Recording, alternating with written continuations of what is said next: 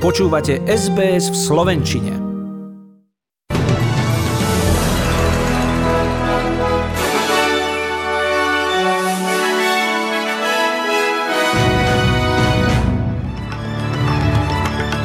Počet prípadov aj hospitalizácií v Austrálii klesá, úmrtia sú však stále vysoké. V luxusnom mexickom rezorte prišli pri prestrelke o život dvaja Kanadiania. Šéf Australian Open potvrdil, že Novak Djokovic nežaluje tenis Austrália a na turnaj sa pravdepodobne vráti už na budúci rok. Dobrý večer, zo slovenského vysielania Rádia SBS vás pozdravuje Zuzana Kovačičová.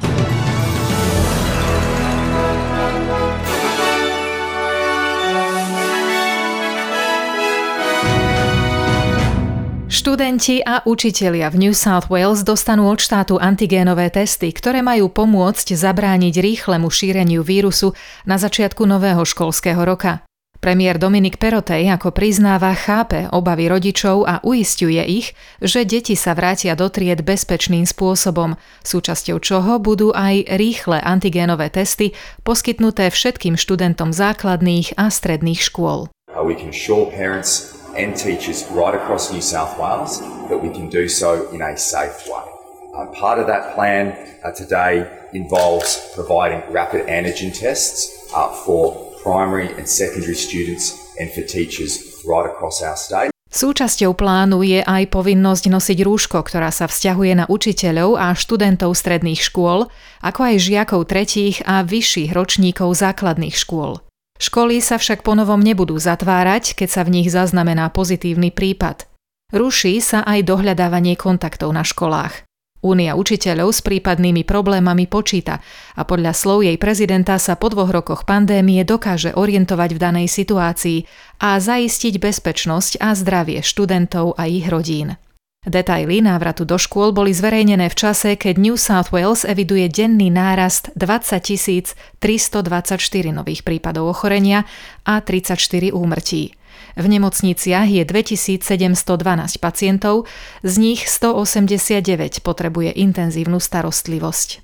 V štáte Viktória od včera zomrelo 14 ľudí s COVID-19 a celkovo tam pribudlo 13 091 pozitívnych prípadov. Je to najmenej od 3. januára, čo dáva zdravotníkom nádej, že Omikron dosiahol vo Viktórii vrchol.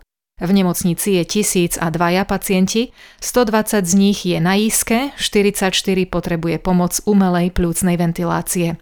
Vláda pripravila plán návratu študentov do škôl, ktorý zahrňa, rovnako ako v New South Wales, antigénové testy dvakrát za týždeň. Premiér Scott Morrison už počas týždňa slúbil, že časť nákladov preventívneho testovania na školách bude hradená z federálnej pokladnice. V Queenslande od včera zaznamenali 10 úmrtí s covidom a takmer 12 tisíc nových prípadov. 863 ľudí je v nemocnici, 47 na ICU a 14 potrebuje ventiláciu. Celkovo je v Queenslande aktívnych čosi vyše 85 tisíc prípadov. Začiatok školského roka tam nebude sprevádzaný testovaním študentov na školách, keďže tamojší zdravotníci chcú antigénové testy využiť na iných miestach. Stále viac ukazovateľov naznačuje, že vlna Omikronu je na ústupe. Tasmánia eviduje ďalších 625, čo je o stovku menej ako včera. Nemocničné lôžko potrebuje 39 pacientov. Povzbudivé poklesy zaznamenáva aj Južná Austrália, kde od včera s covidom nikto nezomrel, nových prípadov pribudlo najmenej od začiatku roka 2062 a počet pacientov na Jíske klesol z 37 na 24. V západnej Austrálii evidujú 24 nových prípadov a všetky sú momentálne v izolácii, prepojené s už pozitívnymi prípadmi z predošlých dní. Nový zákon o bezpečnosti na internete, ktorý prešiel parlamentom minulý rok, nadobúda dnes správnu účinnosť. Podľa ministra komunikácie Paula Fletchera by sa tzv. trolovia a neviditeľní kriminálnici mali začať obzerať, pretože online šikana a závažné kybernetické zneužívanie nemajú v Austrálii miesto. Zákon vymedzuje nové právomoci komisára pre elektronickú bezpečnosť a zároveň dáva možnosť obetiam, aby takéto konanie nahlásili na stránke esafety.gov.au. Ak komisár zistí, že materiál na internete je nevhodný, bude mať právo stiahnuť ho zo sociálnych sietí.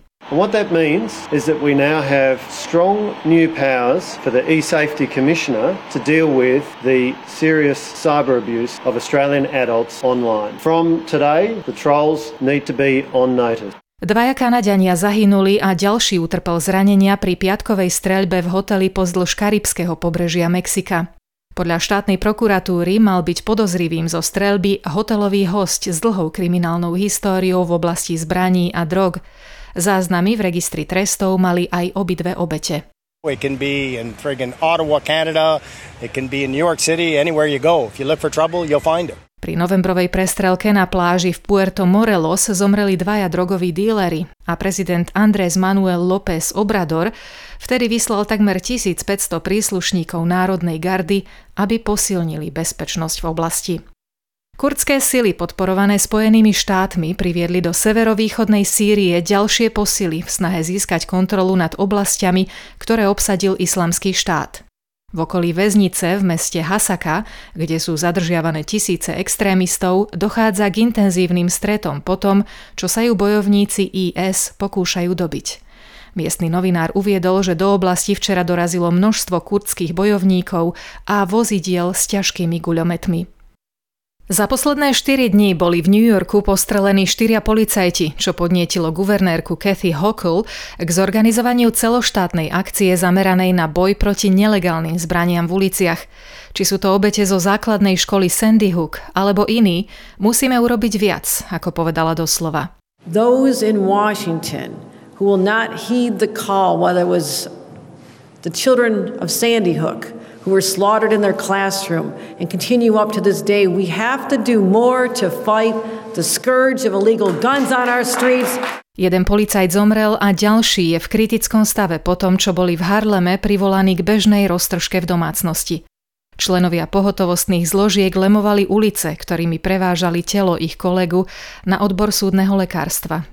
Šéf spoločnosti Tennis Australia priznal, že pred začiatkom Australian Open niekoľkokrát žiadal vládu o objasnenie epidemických pravidiel, zvlášť pri neočkovaných súťažiacich, keďže s rýchlým šírením Omikronu sa tieto veľmi často menili.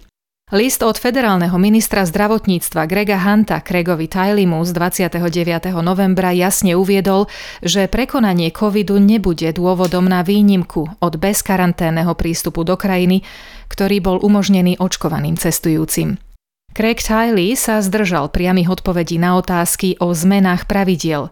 Potvrdil však, že Novak Djokovic spoločnosť nežaluje a do Austrálie sa pravdepodobne vráti na budúci rok.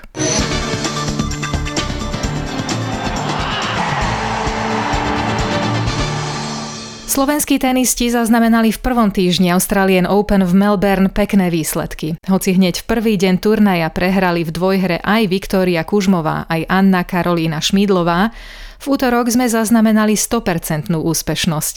Do druhého kola sa prebojovali Kristýna Kučová, Norbert Gomboš a aj Alex Molčan, ktorý po zápase pochválil divákov za povzbudzovanie, ktoré mu pomohlo nemyslieť na krče a zvíťaziť. Video, na ktorom mu jeho protihráč z Ruska Roman Safiulin pomáha vstať zo zeme, obletelo svet s titulom Skutočný športový duch. Dnes už máme zo Slovákov v hre iba obhajcu titulu Filipa Poláška, ktorý sa spolu s Austrálčanom Johnom Pearsom, ako nasadené peťky, suverénnym spôsobom prebojovali do štvrťfinále štvorhry, ktoré sa bude hrať v útorok, a Viktóriu Kužmovú, ktorá sa s ruskou Verou Zvonarevou prebojovala do tretieho kola ženskej štvorhry, ktorá je na programe zajtra. Predpoveď počasia pre hlavné mesta Austrálie zajtra, pondelok 24.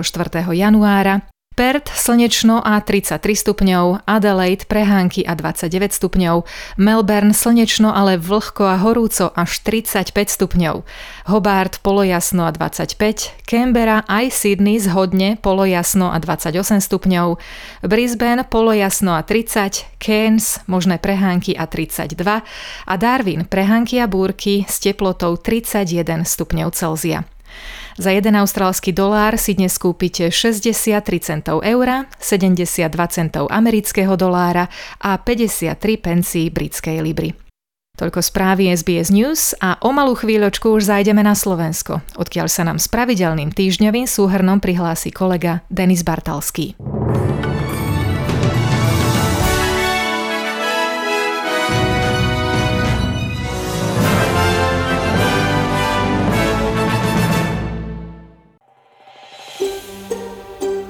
Chcete počuť viac relácií ako táto? Počúvajte cez Apple Podcast, Google Podcast, Spotify alebo kdekoľvek získajte svoj podcast.